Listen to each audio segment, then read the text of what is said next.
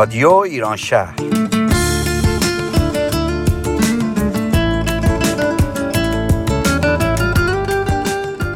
برنامه هفتگی از آمریکا.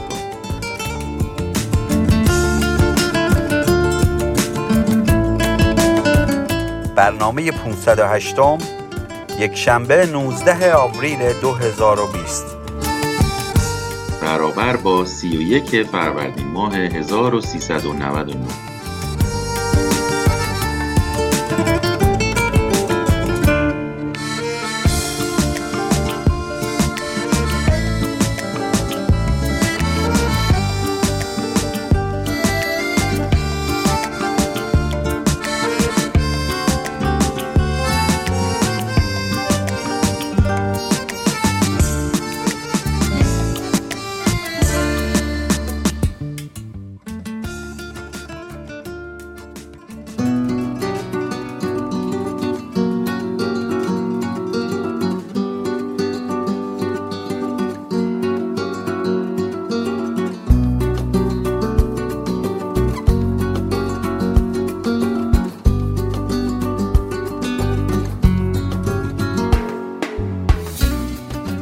سلام بر شنوندگان رادیو ایران شهر. شما به داستان خاله توری گوش می دهید داستانی روان و شنیدنی از گزیده داستانهای اسماعیل فسی انتشارات البرز. دوستان رادیو ایران شهر از دو نقطه در آمریکا سیاتل و واشنگتن دی سی و به لطف تکنولوژی با هم کتاب می‌خوانند. هومن در نقش جلال رعنا در نقش خاله توری آرمین در نقش جوانی جلال پرنیان در نقش لیلا. کارگردان کیارش. ممنون از لطف و توجهتون و بهترین آرزوها.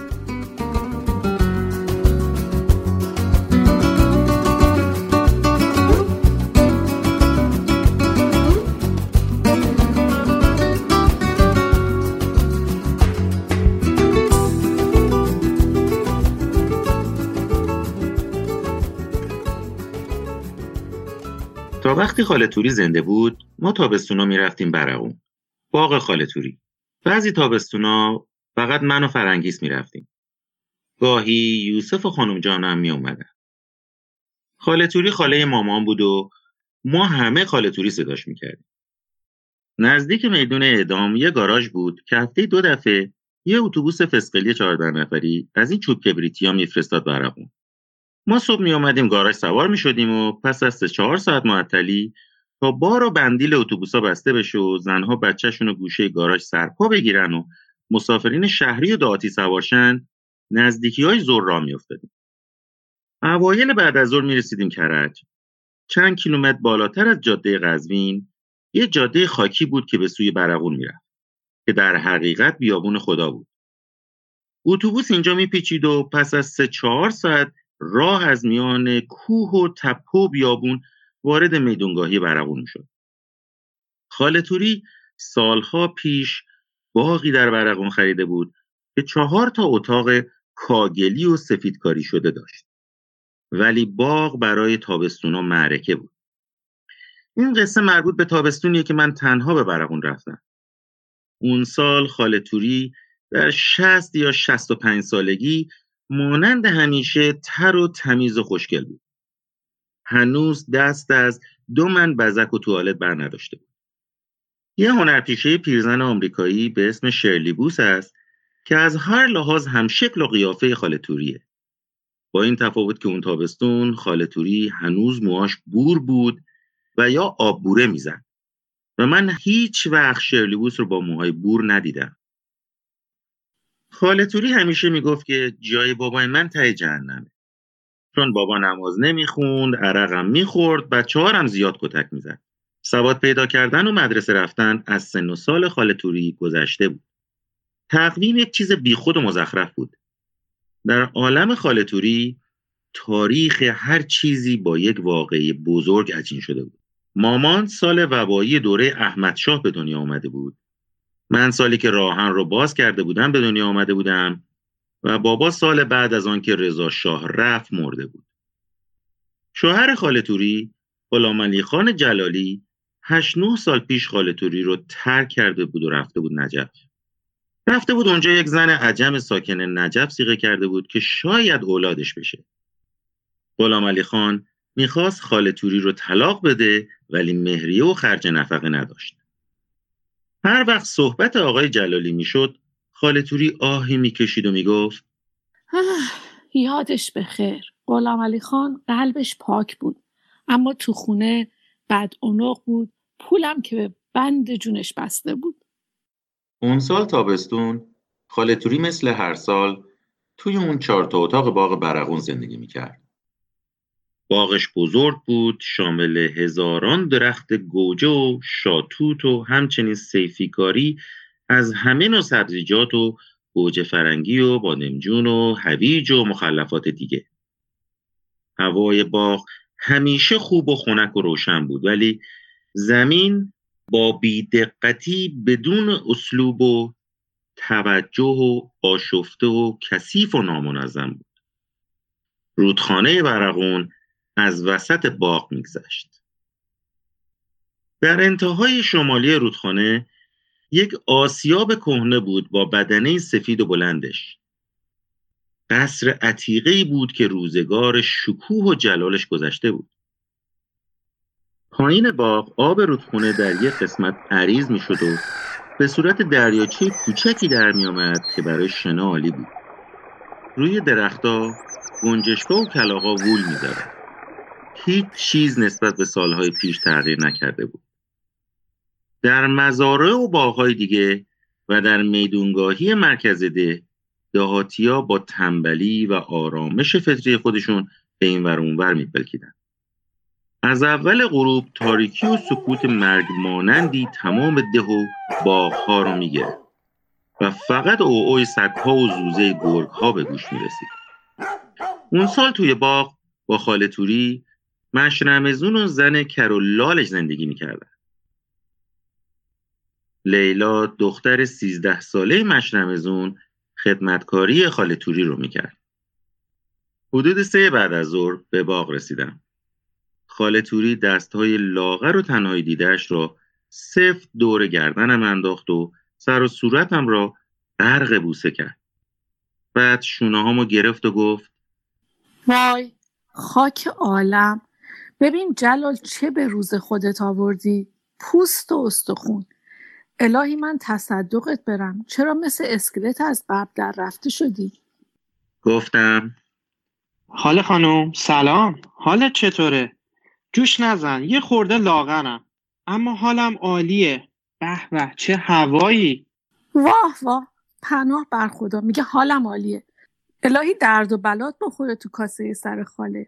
ببین چجوری استخونای گردنت زده بیرون؟ اما قصه نخور. قربون اون شکل اروپاییت برم. خودم چاق و چلت می‌کنم. به خانجون گفتم که وقتی اومدی برقون چاق و چلت می‌کنم. سر دو هفته همچین میشی مثل توپ. نگاه دور و درازی به چشمای خاله توری کردم و گفتم چشم خاله خانم اما چرا بی خودی ناراحتی؟ من الانشم مثل توپ و گلولم. فکرشو نکن. نه قربون شکلت برم نیستی. خب بگو ببینم حالا چی دلت می‌خواد بخوری تا گلوت خنک شه؟ لیلا فوری برات درست می‌کنه.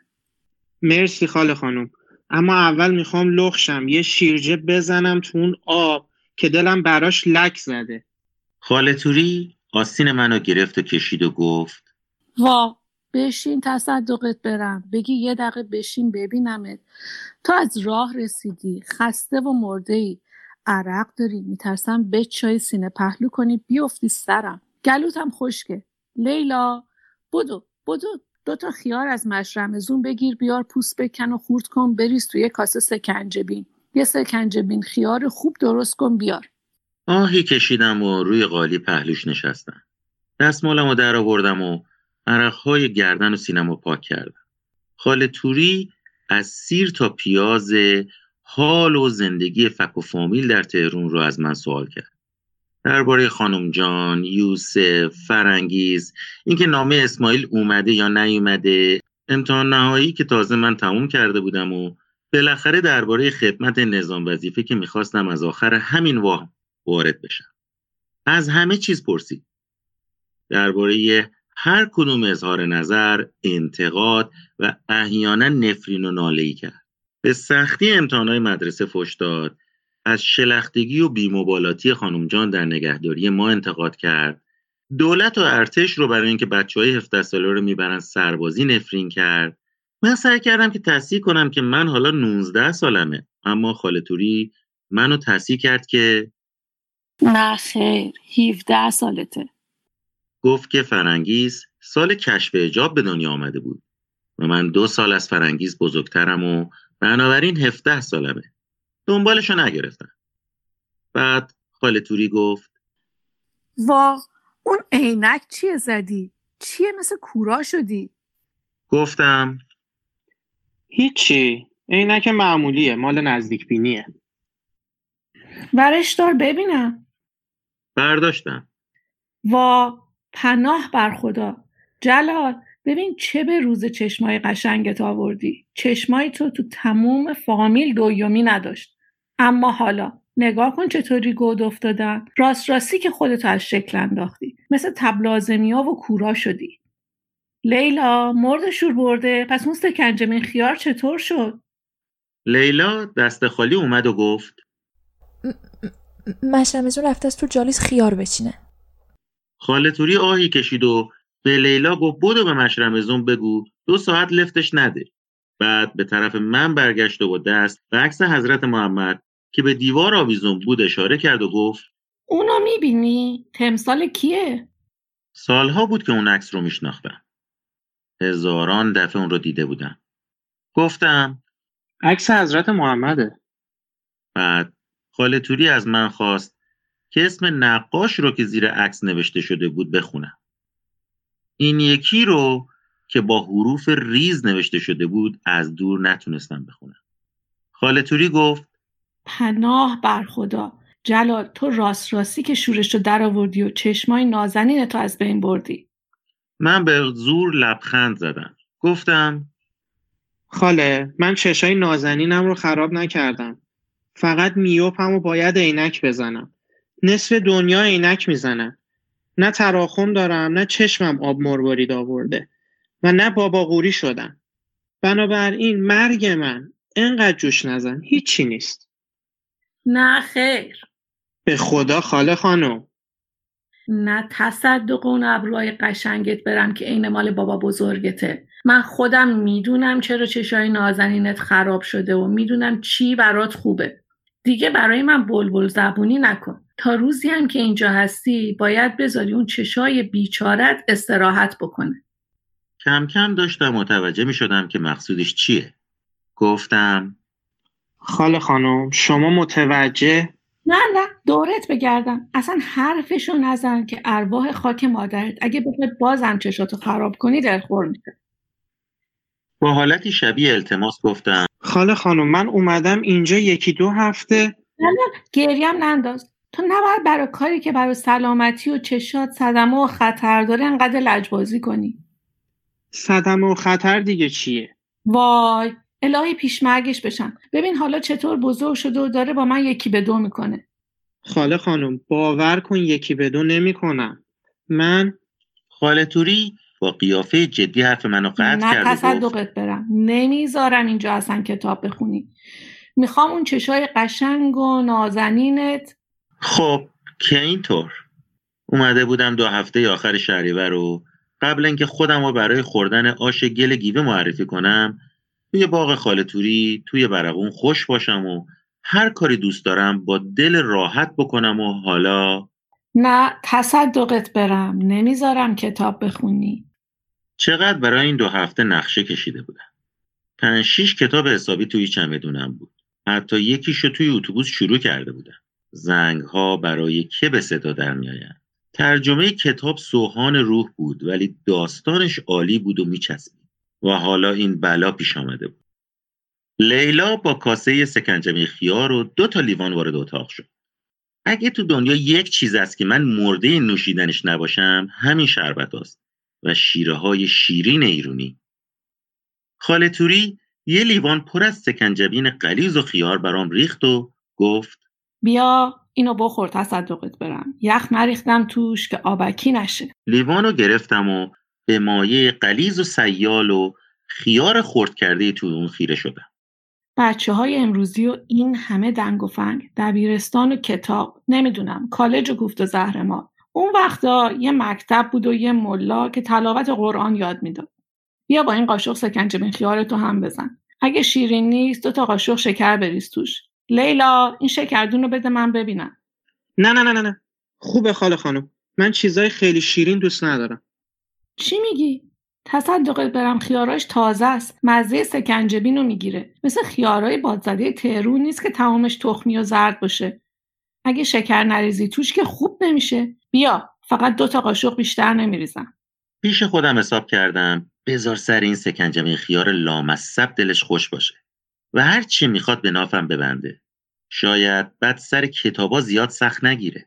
ولی یک ساعت بعد که رفتم توی رودخونه شنا کردم و برگشتم توی اتاق خودم قالتوری کتابا رو از توی چمدونم برداشته بود و قایم کرده بود.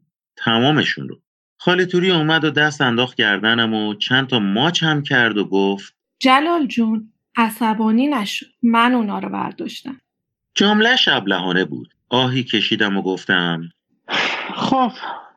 الهی من پیش مرگت بشم. به خاله جون بگو عصبانی نیستی. نیستم خاله. بالاخره یه کارایی می‌کنم که سرم گرم بشه. گونه های منو بوسید و گفت هر کاری دلت می‌خواد بکن. فکر می‌کنم فعلا یه چرتی بزنم. من تو رو خیلی دوست دارم جلال. اگه بدونی چقدر خوشحالم که اومدی. می‌دونم خاله خانم. نه فکر نکنم. نمی‌دونی چقدر تنهایی اینجا بده. رفتم روی تخت سفری که روزگاری مال غلام علی خان جلالی بود. دراز کشیدم. سعی می کردم بخوابم اما نمی‌شد. تخت خواب از این تخت خوابای چوبی و پوسیده بود. میخ و جیر جیر می کرد زیرش پارچه ای بود و با مرور ایام کهنه و شل شده بود. من عادت نداشتم روی تخت خواب شل بخوابم. یا اصلا روی تخت خواب بخوابم. خالتوری هم هیچ وقت نمیگذاشت من اینجا روی زمین یا بیرون توی باغ بخوابم. می‌گفت زمیناش نم داره. می‌گفت ممکنه روماتیسم بگیرم. توی اتاق گرم بود و مگس از سر و کولم بالا می‌رفت. هر طوری بود دراز کشیدم و به صدای حرکت رودخونه گوش دادم. حدود دو ساعت روی تخت دراز کشیدم. دو سه دفعه خاله توری سرش رو آورد تو و خودم رو زدم به خواب. بعد بالاخره بلند شدم و اسباب اصلاح رو در آوردم و که ریشم رو بتراشم. خواستم برم لب رودخونه و ریش بتراشم اما خاله توری اومد و برام یه پیاله آب گرم آورد و مجبورم کرد همونجا توی اتاق اصلاح کنم. اسباب ریش تراشی رو لب تاخچه گذاشتم و بسات رو راه انداختم.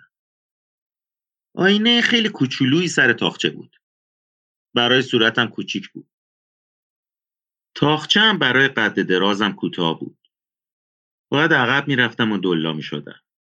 یا خودم رو کوتوله می کردم و صورتم رو متصل می گردوندم. هر طوری بود با بریدن چهار پنج جای صورتم قائله رو ختم کردم و اومدم بیرون. خاله توری گلیم انداخته بود کنار حوزچه باغ و سماور چای بعد از ظهر رو اعلام کردم. من سعی کردم چایم رو که مزه هل می‌داد از قند زیاد و آبلیموی فراوون نجات بدم که نشد. خاله توری اول گفت که اون چای سرنیزه با آبزیپویی که خانم جان در تهران به خورده ما می‌داد فرق داره. هل مزه چای رو زنده می‌کرد. و البته این چای بدون یک خورده آبلیموی تازه مزه نداشت. بنابراین نصف شیشه آبلیمو رو ول کرد توی استکان چای فلک زده من. بعد از صحنه چای بلند شدم و رفتم ته باغ و داشتم سر می‌زدم به طرف تپه و آسیاب کهنه که لب رودخونه چشمم به لیلا افتاد.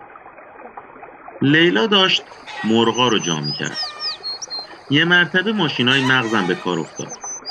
فکری به سرم زد و معطلش نکرد. رفتم جلو با لیلا صحبت کردم. و از او خواستم که یواشکی بدون اینکه خاله توری بفهمه بره توی اتاقها رو بگرده و کتابای من رو پیدا کنه. و فقط یکی دو جلد از اونها رو برام بیار. به لیلا سپردم که هیچ کس نباید بفهمه. لیلا گفت خب لیلا صاف و ساده بود و نپرسید چرا. من حالا تپه و آسیاب کهنه رو ول کردم و برگشتم سراغ خالتوری. خالتوری داشت سر سفیتیله شام درست می‌کرد. دست انداختم دور کمر خالتوری و قلقلکش دادم. بعد مجبورش کردم شام پختن رو به عهده لیلا بذاره و بیاد با هم بریم گردش. خالتوری انگار که دنیا رو به اون داده بودن لیلا رو صدا کرد و پس از دستورات لازم سرش رو شونه ای زد و چادر به سر را افتاد. اون روز از خالتوری رو به بزرگترین راهپیمایی های عمرش بردن. از تپه بالا رفتیم و تا ته باغ کربلای سفر تا پشت آسیاب قدم زدیم. توی راه برای خالتوری از درختها شاتوت و گوجه و گردو کندم. تا غروب این طرف و اون طرف کشوندمش تا لیلا وقت داشته باشه تمام خونه رو بگرده. ولی فقط بعد از شام بود که لیلا اخبار وحشتناک رو به من داد. خاله توری کتابا رو توی کمدش گذاشته بود و قفل کرده بود و کلید کمد هم همیشه تو سینه بندش بود. بعد از شام و وراجی با خاله توری به اتاق خودم رفتم و چراغ و کشیدم پایین و باز روی تخت شل و وارفته غلام خان جلالی دراز کشیدم. اما خوابم نمی برد. عادت داشتم شبا با کتاب خوندن چشامو خسته کنم. امشب بی کتابی عذابی بود. مرتب خرقلت می زدم. مثل تریاکیا موقع خماری بیچاره بودم. بالاخره چراغ رو خاموش کردم و سعی کردم خودم رو با خیال داستان رمان هایی که قبلا خوانده بودم سرگرم کنم. سرگذشت ها و قهرمان های ویکتور هوگو و الکساندوما رو توی مغزم حرکت می‌دادم و صحنه ها و کارهاشون رو به خاطر می آوردم. این کار دست آخر اثر خودش رو بخشید و بالاخره پس از یکی دو ساعت مغزم خسته شد و خوابم برد. ولی هنوز نصف شب نشده بود که صدای جیغ و فریادی منو از خواب پرون. سراسیمه پا شدم روی تخت نشستم و گوشامو تیز کردم. انگاری کسی اسم منو صدا می‌کرد. جلال! جلال! بعد تمام اون مکافات نصف شب شروع شد. بلند شدم توی تاریکی وسط اتاقم ایستادم و سعی کردم یادم بیاد پرده ای که اتاق منو به اتاق جلویی وصل می‌کرد کدوم طرفه. بیرون پنجره انگار بارون شدیدی میومد آسمون برق زد و بعد صدای آسمون قره اتاق کاگلی رو به لرزه در وسط رد صدای جیغ و دادم به گوش می‌رسید با صدای بلند پرسیدم چیه؟ کیه؟ خاله خانم شمایی؟ کجایی؟ صدای خاله توری حالا از اتاق جلویی بلند شد پس چی که منم؟ جلال جلال تو طوریت نشده؟ توی تاریکی هنوز جلوی پای خودم رو نمی‌دیدم. مگه چطور شده خاله خانم؟ شما بودی جیغ زدی؟ دوباره آسمون برق زد. پرده اتاق رو پیدا کردم و راه افتادم. اومدم خاله توری رو صدا کنم که رعد گوش خراشی صدایم رو محو کرد. بعد جیغ خاله توری شدیدتر شد. جلال! بله. جلال از رخت خواب نیای بیرونا بخواب لحافم خوب بکش رو سرت. رد و برقای اینجا می‌گیره خوش می‌کنه. در تاریکی اتاق کورمال کورمال به طرف پرده رفتم و اونو کنار زدم. هنوز وارد اتاق جلویی نشده بودم که دوباره برق زد و اتاق محقر خالتوری در یک ثانیه مثل روز روشن خاله توری توی رخت خواب بود. لحافو تا روی دماغش بالا آورده بود. موهای بور و صورت لاغر و سفید و چشمای وحشت زدش در نور برق آسمون می به محض اینکه منو کنار پرده دید جیغی کشید و گفت یا قمر بنی هاشم جلال چرا از رخت خواب اومدی بیرون؟ گفتم خاله توری بابا نترس. رد و برقه چیزی نیست. وا جلال چرا می‌خوای جون منو بگیری؟ بابا خاله خانم به خدا فقط رد و برقه. اقلا بیا پلومن ارواح خاک مادرت بیا. نمی‌خوام فردا سوخته و جزقالت رو از اینجا ببرم. باز کورمال کورمال به طرف رخت خوابش رفتم و خاله توری مرا بغل گرفت. الهی شکر الهی شکر. جلال تو راست راستی باید خجالت بکشی که این وقت شب تو این رعد و برق فکر من نباشی و با این کارا منو بلرزونی. خاله خانم والا هیچی نیست. کوچیکترین خطری نداره. خطر نداره. تو هنوز این کوها و این جنگلا رو نمی‌شناسی. نمی‌دونی چه جوری همه چی علو می‌گیره میسوزه جزقاله میشه. جزقاله میشه. آدم زوب میشه و زغال میشه. توی تاریکی به طرفش نگاه کردم و چیزی نگفتم. حالا که چشمم به تاریکی عادت کرده بود سایه بیرنگی از او می‌دیدم ولی لرزش بدنشو توی تمام ماهیچه هم حس می‌کردم. سپیده سحر که هوا آروم شد دوباره به رخت خواب خودم برگشتم و نزدیک ساعت هفت خاله توری توالت کرده و تر و تازه دوباره منو از خواب بیدار کرد که با هم صبحانه بخوریم. شیرین و مهربون. از اون کره به ما رون نون تازه تصدقت برم. نون کماج برقونه. مشرمزون خودش میپزه. از اون مربا به مال روش. قوت داره. یه خورده از اون پنیر خالی خالی بخور. ببین چه پنیر عالیه. استکانتو بده. بازم چای بریزم. قربونت برم. بقیه اون روز خاله توری منو برداشت و یکی یک باغهای اطراف برقون کشوند و به دهاتیا یا به شهریهایی که به ییلاق آمده بودن نشون داد. صدیق خانوم این جلاله. نوه خواهرمه که همیشه تعریفشو می‌کردم. خوشگل نیست. ببین همش 17 سالشه اما چقدر بالایی به هم زده.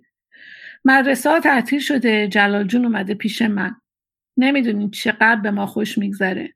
مگه نه جلال جون؟ ما سفره رو میندازیم لب آب ناهار می‌خوریم. اصرا میریم باغ کربلای سفر شاتوت می‌خوریم.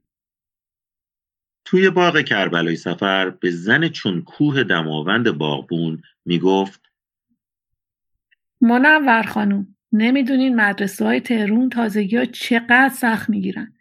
امسال یه امتحان بهشون دادن که یه هفته طول کشیده الهی جز جیگر بزنن. گبرام انقدر بچه های مردم رو اذیت نمی‌کنن. مگه آخه این بره های حیوانی چه گناهی کردن؟ پناه بر خدا. اون شب وقتی رفتم توی تخت خواب و شل و جیرجیری سابق غلام خان جلالی خوابیدم دیدم دیگه طاقتشو ندارم. دو روز تعطیلات تو باغ خالتوری بس بود. زیادم بود. هیچ کاری نمی‌تونستم بکنم. فایده ای هم نداشت. بعید نبود فردا کاری بکنم یا حرفی بزنم که خالتوری بیچاره رو ناراحت کنم سعی کردم راهی پیدا کنم که فرار کنم. از پنجره به بیرون نگاه کردم. آسمون آبی و صاف بود. باغ و رودخونه و تمام برقون تنها و آروم در دل تاریکی شب خوابیده بود. اول فکر کردم شبونه بلند شم و چمدونم و بردارم و خیلی ساده را بیفتم و برم. می‌شد فردا صبح اول وقت از میدان برقون با اتوبوس یا با یه باری به کرج برگردم و از اونجا با اتوبوس بیام تهرون ولی این ظالمانه بود. دل خاله توری میشکست. بعد فکر کردم راست و پوسکنده مطلب و جوری به خاله بگم و کتاب ها رو بگیرم. ولی با خاله توری بحث کردن بیفایده بود. بعد فکر عجیبی به سرم زد. فکر کردم نامه ای بنویسم به خودم و بعد نامه رو مثلا به وسیله یکی از ماشینایی که روزانه میاد برای خودم بفرستم. و نامه به این مضمون باشه که من جلال آریان دیپلمه مشمول باید هر چه زودتر به تهران برگردم. یا می‌تونستم نامه رو به لیلا بدم و لیلا نامه رو جلوی خالیتوری بیاره و به من بده و بگه که یکی از شوفرا از تهران آورده.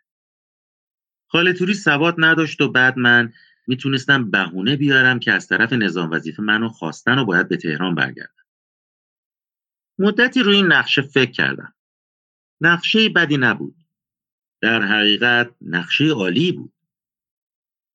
بعد می‌تونستم با قیافه غمگین و معصومانه کتابامو بردارم و از برقون بزنم به چاک. آفرین جلال. براوو. شبونه نامه رو نوشتم.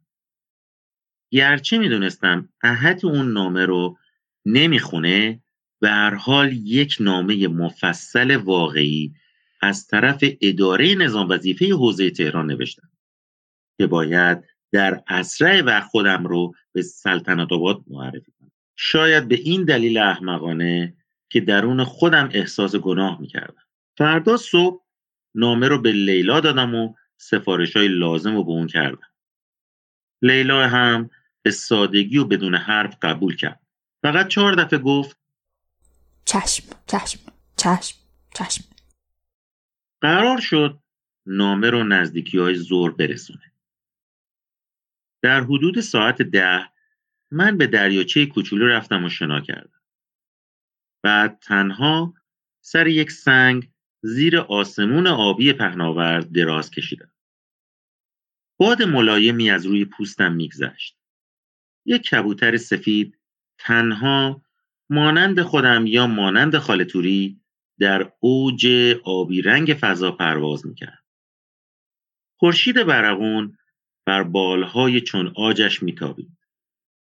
راحت بال می‌زد و خوشی و آزادی زیر دلش زده. برای مدت درازی تماشاش کردم. خورشید دریایی از نور سفید بود. صدای رودخونه که آروم آروم از گوشه دریاچه سرازیر می‌شد تنها صدایی بود که به گوش می رسید. نوک سبز درختها حاشیه های پایین آسمون رو لمس می کرد. دوباره به کبوتری که در پرواز بود خیره شدم. حالا به مقابل خورشید رسیده بود و ناگهان بالهای سفیدش در نور خورشید محو شد. بعد هیچ چیز نبود. بعد انگار زمین هم محو شد. زمان از حرکت ایستاد. آسمونم به سادگی و سکوت در خورشید فرو رفت. خودم هم مرتب کوچیک و کوچیکتر می شدم. حس کردم منم دارم با تنهایی و سکوت همراه آسمون و درختای باغ خالتوری در خورشید یا هر جایی فرو میرم. نزدیک زور بلند شدم و چند دقیقه دیگه در آب دریاچه شنا کردم و به اتاقها برگشتم. خالتوری سفره نهار رو زیر چنار بزرگ کنار حوزچه انداخته بود. برای زیر پای من تشکچه انداخته بود. بالش گذاشته بود. وقتی اولین قاشق آبگوشت سیب رو در دهنم فرو کردم و طعم شیرین اون در روحم دوید فکر این که حالا لیلا نامه رو میاره خوشحالی شگرفی در من ایجاد کرد. آبگوشت تموم شد. بعد عدس پلو با خرما خوردیم.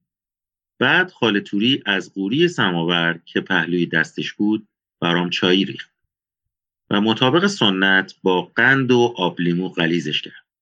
حالا با راحتی و فراغت خیال مانند اینکه خوشبختترین و راحتترین زنهای دنیاست به درخت چنار تکیه زد و آهی کشید دستی به موام کشید و گفت جلال جون یه چیزی رو می‌خوام بهت بگم. چی؟ نمی‌دونم چجوری بگم. جلال تو امسال با خودت یه جور خوشحالی رو بر من آوردی که من سال هاست توی قلبم سراغ نداشتم. برگشتم و به صورتش نگاه کردم. یادت میاد دیروز با همدیگه می‌رفتیم خونه این و اونو چقدر همه به من عزت و احترام میذاشتن. پس چی که یادم میاد؟ این اولین دفعه بود که این هشت ساله بعد از رفتن غلام علی خان من از خونه بیرون می‌رفتم. تابستونا هیچ وقت به خونه و باغهای مردم اینجا نمی‌رفتم و با همسایه ها سلام علیک نمی کردم. خب آخه چرا؟ چه می‌دونم حال و حوصله‌ش رو نداشتم. آدم وقتی تک و تنها خونه این اون میره مردم با آدم میخندن. تهرونم که هستم همینطوره. صبح تا شوم گوشه اتاق میشینم. تصدقت برم. یه خوشه از اون انگور وردار بذار دهنت. پوست نازکه. یعنی هیچ وقت حال و حوصله هیچ کاری رو نداشتم. چند ماه بود دلم با یه آبگوشت سیب می‌خواست. اما می‌گفتم برای کی آبگوشت سیب درست کنم؟ آدم وقتی کسی رو نداره اصلا حال هیچ کاری رو نداره. بعد برای مدتی چیزی نگفت. نگاهش به طرف اتاقای کاگلی بود. فکر کردم داره گریه می‌کنه ولی گریه نمی‌کرد. دست کم اشکی تو چشماش نبود. خاله توری چرا تابستونا تک و تنها میای اینجا تو این باغ؟ قربون اون شکل ماهت برم. من برای خاطر شماها میام. من میام اینجا که شماها بیاین. و تو تصدقت برم. خبر نداری که چه معجزه‌ای برای دل خالت هستی. تصدقت برم. بازم که داری ناخوناتو میجویی که. نجو صد دفعه بهت گفتم ناخون جویدن سرطان میاره. وقتی یکی اینجا پلوم هست انگار غم دنیا رو از رو سینم برداشتن. بعضیا اصلا همینطورن. همیشه یه نفر رو می‌خوان که وقتی از صبح از خواب بلند میشن واسه خاطر اون از خواب بلندشن زندگی کنن. راه برن نفس بکشن. اگه خودشون تنها باشن مدام خودشون رو گوشه اتاق قایم می‌کنن که مردم نفهمن اونا بیچاره و تنهان و هیچ کس رو ندارن. جلال تو رو خدا دکمه های پیرن تو بنداز.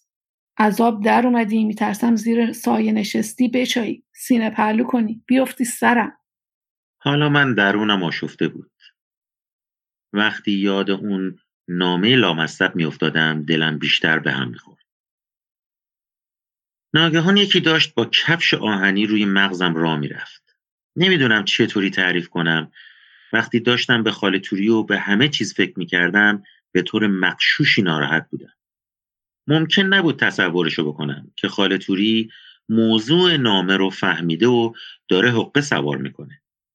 و اهمیتی هم نداشت. هیچ چیز اهمیت نداشت. تمام ماجرا یک بازی مسخره بود. منم مسخره بودم. وقتی لیلا از انتهای باغ آمد و نامه رو آورد و گفت احمد آقای راننده برای من نامه آورده؟ نامه رو گرفتم و توی دستم مچاله کردم و توی جیب پیرهنم چپوندم. اون تابستون من دو هفته تمام پیش خاله توری در برقون موندم. خاله توری تا روز آخر کتابامو قایم کرد. هر روز خیار سکنجبین به نافم بست و چای منو مثل شیره غلیز کرد. مدام از خانم جان و طرز نگهداریش از من بد گفت و روزی نگذشت که منو سر تا سر کوه و تپه های برقون و به باغ این و اون نکشونه روزی هم که عاقبت از برقون حرکت می‌کردم خاله توری و مشرمزون و لیلا به میدون آمدن و خاله توری با صورت پر از اشک توری لپها و پیشونی من رو بوسید که انگار داشتم به جنگ آدمخورهای قبیله ماهو ماهو می‌رفتم. از گریه اون لیلا هم به گریه افتاده بود. توی اتوبوس کتاب زنگ ها برای که به صدا میآیند رو بالاخره در آوردم. ولی چون درونم منقلب بود و به سوی خدمت احتیاط می‌رفتم نتونستم تند بخونم و عاقبتم تمومش نکردم. سالها بعد که با یک خانم هنرمند و تنهای آمریکایی از سن خوزه کالیفرنیا به مانتره در مکزیک رفتم و با هم یک هفته تمام شهر رو گشتیم تقدیر این شد که من باز به کتاب زنگ ها برای که به صدا در میآیند بر بخورم. و این دفعه اونو خوندمش. کتاب رو از یک کتاب فروشی در خیابان ال کامینو خریدم. اون رو از روی قفسه برداشتم و صفحه اولش رو نگاه کردم. یاد خاله توری و باغ برقون افتادم. در نسخه اصلی همینگوی قبل از شروع داستان قطع شعری رو از شاعر انگلیسی جاندان آورده بود که ترجمه فارسی خط اول و یکی از خطهای وسط اون می‌شد هیچ کس یک جزیره تنها و منحصر به فرد نیست. من در نوع بشر قاطی شده زیر لب گفتم آره عین جهنم.